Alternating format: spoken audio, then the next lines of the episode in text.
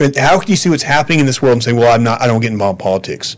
Yeah. It is pol- politics has become the battle over good and evil, Yeah. the battle of freedom versus tyranny, the va- the battle of again light versus dark. And for someone to sit on the sidelines and saying, "Well, that's not my lane," well, if you don't stand up and fight, Yeah. what is the world going to look if, if if we lose this war of light and dark?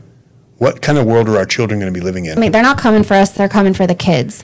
We need to be in the way. And if we don't fight this now, it will become their fight and it will be impossible for them to win. Why are they coming for the kids? Why is it they can't just have drag shows in adult clubs? Why do they need to have them at our parks? Why do they need to be advertising at BYU and having it in the BYU in the parks near BYU?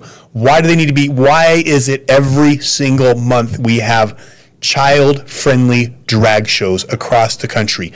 And the kids are the purest of us all. They're our brightest light. You corrupt them, you corrupt us all.